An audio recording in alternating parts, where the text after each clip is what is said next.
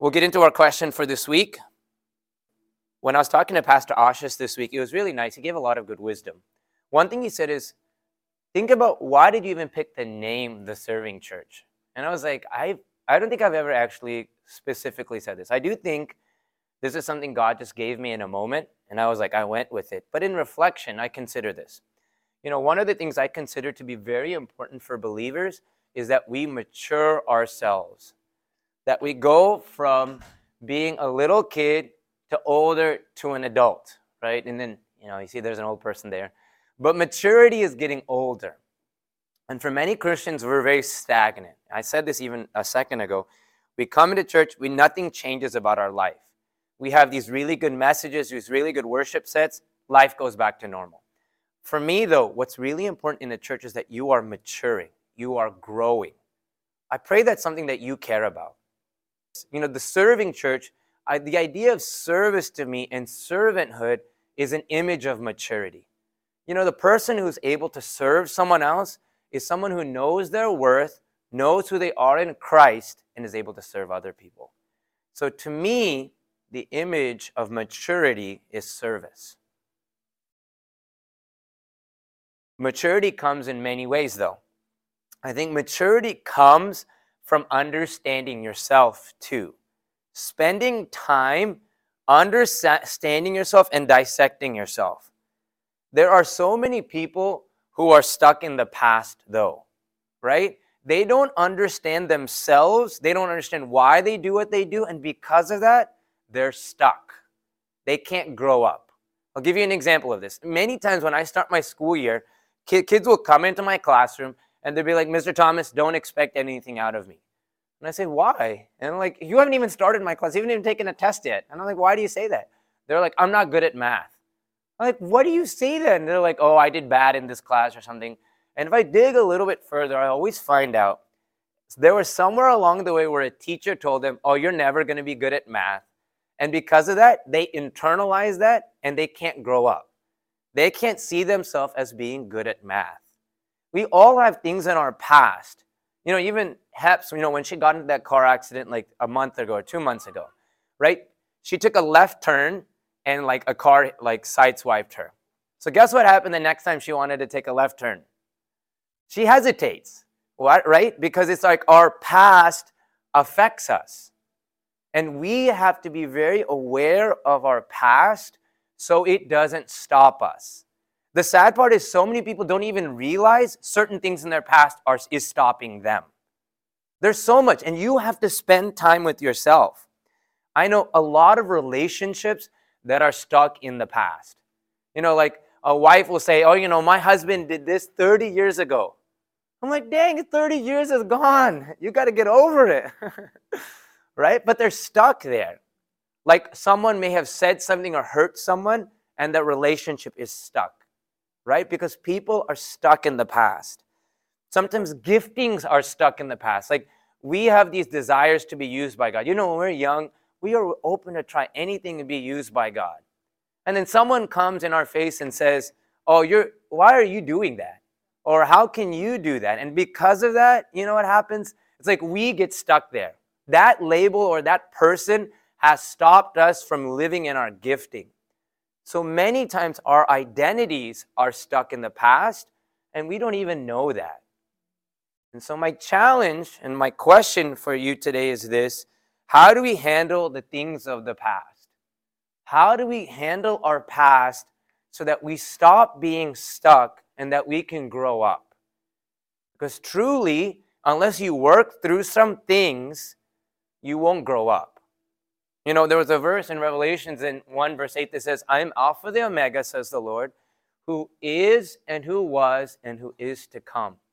Our God is a God of the past, the present, and the future. He's a God that's outside of time. And he wants you to have victory in your past. But many people, you know what people do? They will have something happen to them and they suppress it deep down. And they're like, if I ignore this enough, it'll just go away. But let me encourage you, that doesn't work like that. God is a God of the past and he wants you to have a victory in the past. He needs you to almost like those things that we've kind of bottled deep down. we might have to come face to face with it. So I ask you the question, which is an important question for our maturity: how do we handle our past? So here's the text that we're going to be looking at. The text we're looking at today is John chapter 21, verse 1 through 17. And this is Peter working through his situation. So Peter had rejected Jesus how many times? 3 times. And so we see here's what Peter goes through first. So afterward, Jesus appeared again to his disciples. This is John 21, 1 to 17, by the Sea of Galilee. It happened this way. Simon Peter, Thomas, Nathanael from Cana in Galilee, the sons of Zebedee, and 2 other disciples were together. "I'm going out to fish," Simon Peter said.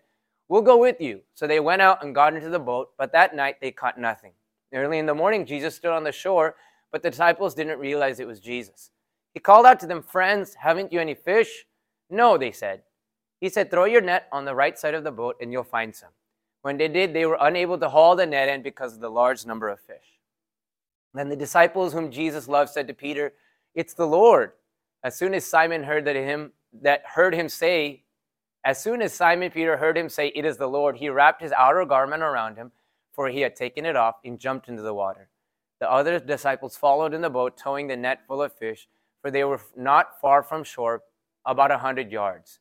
When they landed, they saw a fire of burning coals there with fish on it and some bread. And I'm going to jump to this. 15 says, "When they had finished eating, Jesus said to Peter, 'Simon, son of John, do you love me more than these?' 'Yes, Lord,' he said. 'You know that I love you.' Jesus said, 'Feed my lambs.'" We're going to read 16 together. Ready? 1, 2, 3. "Again, Jesus said, 'Simon, son of John, do you love me?' He answered, 'Yes, Lord, you know that I love you.' Jesus said, 'Take care of my sheep.'" Let's do the next one too. "The third time he said to him, 'Simon, son of John, do you love me?' Peter was hurt because Jesus asked him the third time, 'Do you love me?' He said, 'Lord, you know all things. You know that I love you.' Jesus said, 'Feed my sheep.'" So we're going to use this text as almost a guide to us to see how we work through our past. But one thing I like to do, and always I like to do, is I like physical demonstrations.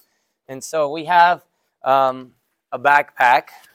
And so we're going to put the backpack on. For those who are listening, I have my black backpack, so I'll be keeping it on. And so this will be kind of an indication of our past. It's something that's behind us and that we carry with us. Can y'all agree with me? So the first thing I recognize from the story of Peter is, where does the story begin? Well, this story of Peter, where does it begin? They were fishing. Isn't that interesting? When this is Jesus had, or Peter had denied him 3 times, and when the reconciliation occurred, where does it occur? You can't give the answer already. What was the answer though? Where he first met Jesus. So it's interesting. What was the first encounter Peter had with Jesus? Fishing. Remember, Jesus was on the shore and he said, "Put your net out." What is this encounter where reconciliation happened?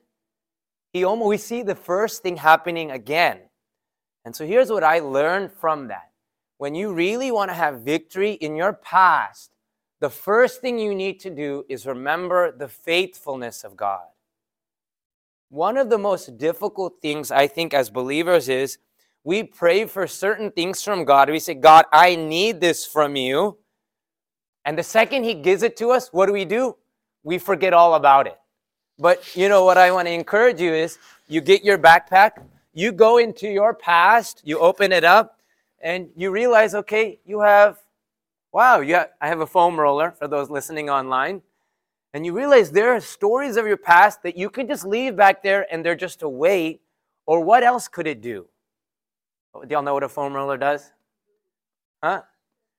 Stretches my muscles. Like, you roll on it and it kind of expands. And you realize this thing in this past can benefit me today.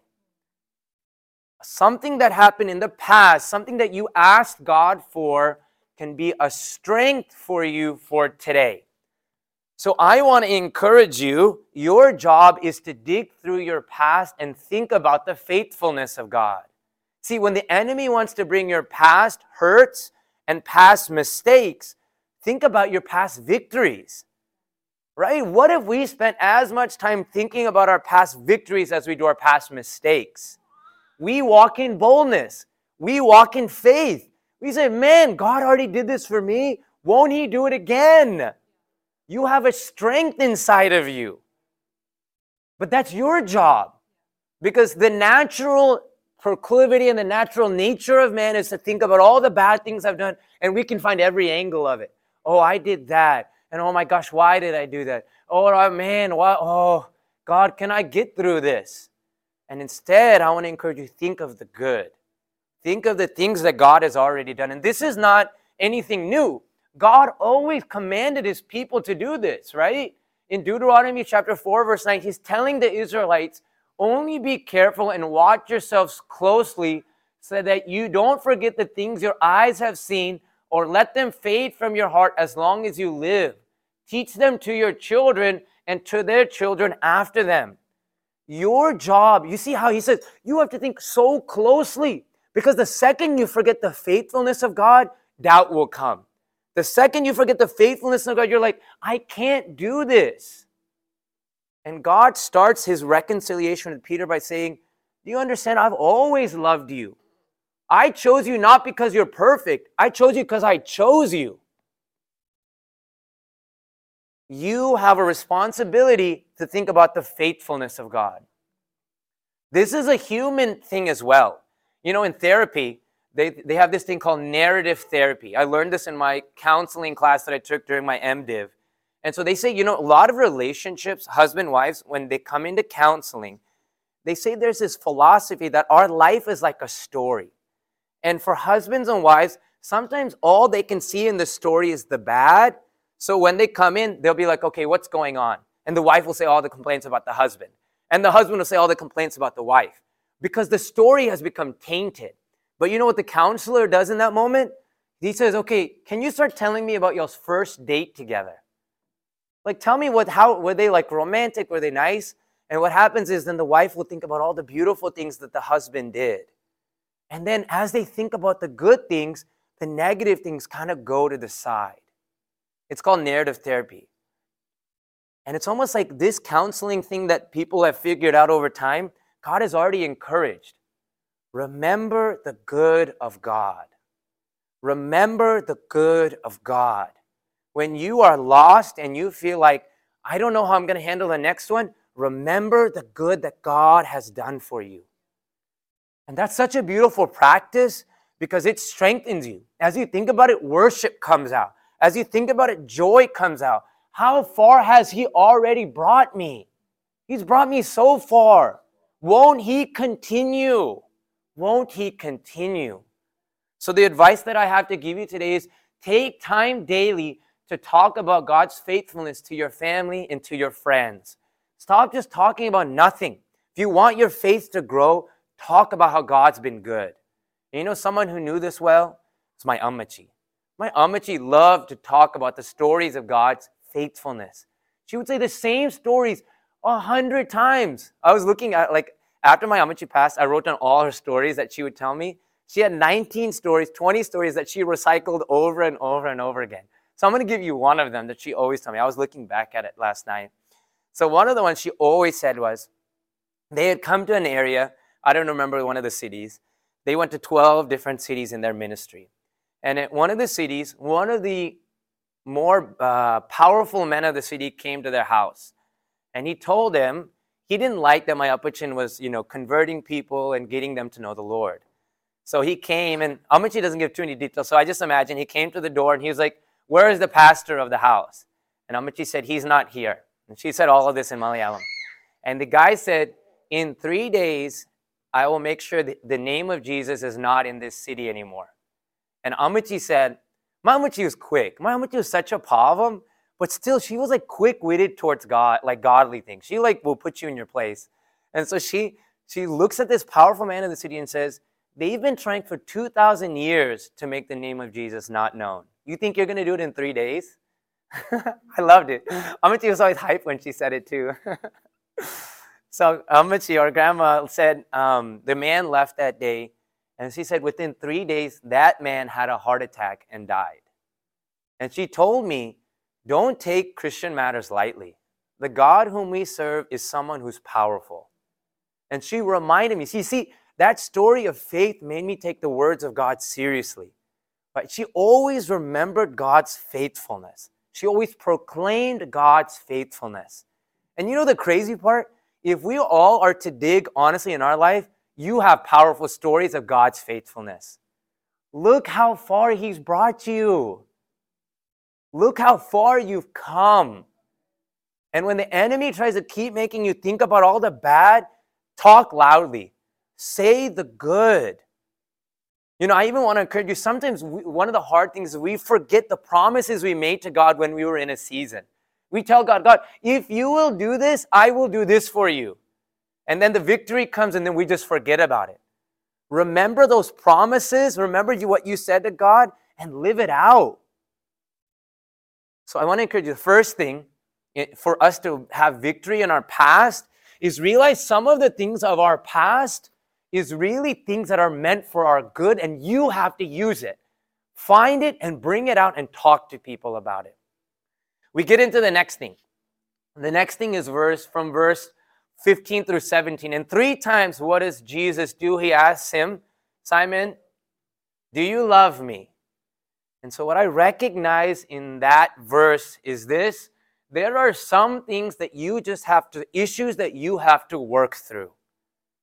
You know, again, like I said, many times there are things that we're like, let's just put it deep down and never think about it again because it's hard, it's heavy.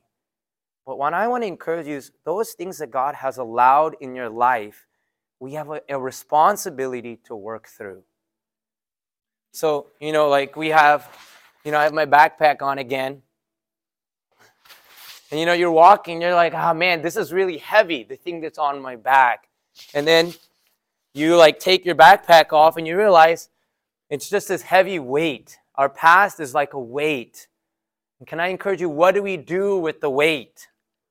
You can let it stay there and give a bruise on your back, or what else could you do? Why don't you start working out with it, right? Let it strengthen you. This thing that you thought would crush you, let it strengthen you. When we want to avoid, Jesus came to him and said, let's look straight at it. Right? You know, 3 times Jesus asks him the question, Simon, son of Peter, do you love me? And you know why he asked 3 times? Why does he ask 3 times? Because he had denied him 3 times.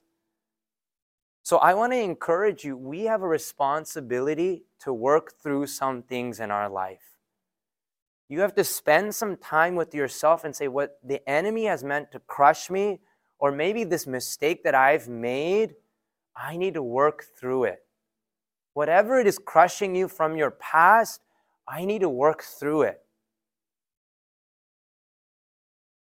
You know, I was talking to Cheryl. She's the one I interviewed this week.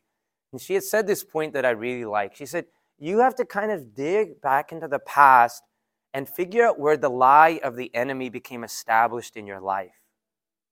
You know, there are some lies or some regrets or some fears that were established that have become truths deep inside your brain. I can't be used by God. No one's going to love me. Things that have gone down, and you have to go spend time with yourself, and you can't let these situations become truths of your lives. You have to pull it up and instead replace it with the Word of God. You have to replace it and say, no, I'm fearfully and wonderfully made. The rejection people have, you know, I am loved by God. You have to spend time and work through some things yourself. And again, I always encourage this. I don't think counseling is something that's terrible at all. Work with counselors. But I'll tell you this, the Holy Spirit is the great counselor. And sometimes there are some situations you just have to go to His feet and say, God, I need you to help me to work through this. God wants to help you work through some things of your past. So let me encourage you today. Some of those things that you feel like I never wanted to think about, bring it up and let God help you work through it. Let God help you work through it. You know, I'm going to give just a story of this and I'll wrap up. And, you know, I think all of us feel and experience different things in our life that can crush us. I remember once on a Wednesday night sermon when I was speaking, you know, I was doing the youth series at our church. And on Wednesday nights, there was literally nobody who came. It was probably like 10 of us, not even 10. It was probably less than this. And it was just a bunch of adults and me. And I was like, why am I doing a youth sermon? But I still did it anyways. And so I was speaking on a particular Wednesday at church.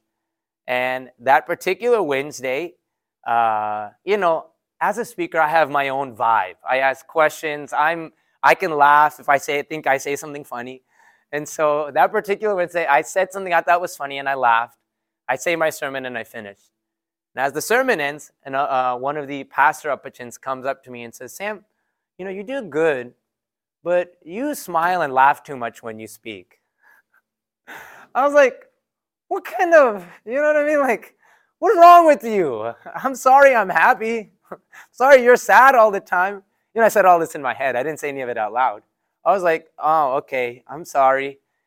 And it was really crushing to me. Genuinely. I was like, I ran home that day. I was like, man, I was so happy. I thought I did a decent job.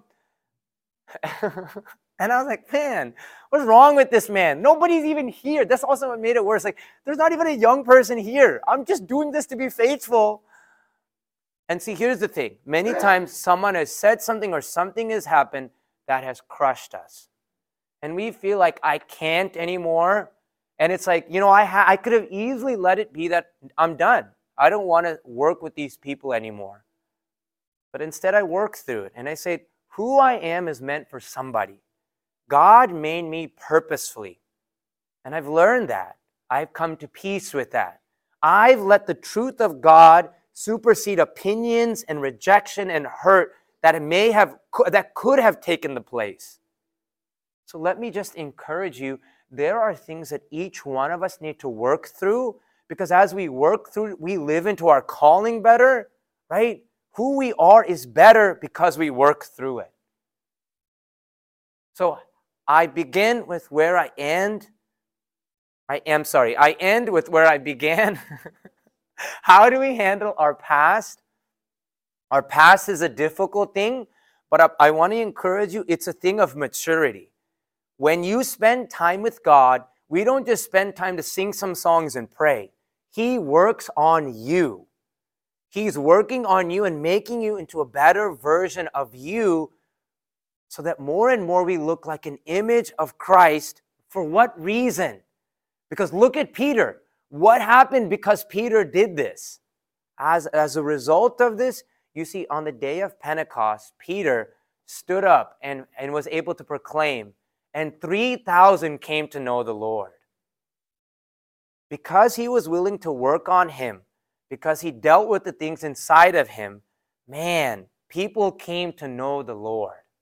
And what I want to encourage is that you have the responsibility today to look at yourself. And so I gave two pieces of advice. The first piece is what? Remember the faithfulness. There are good things in your backpack past.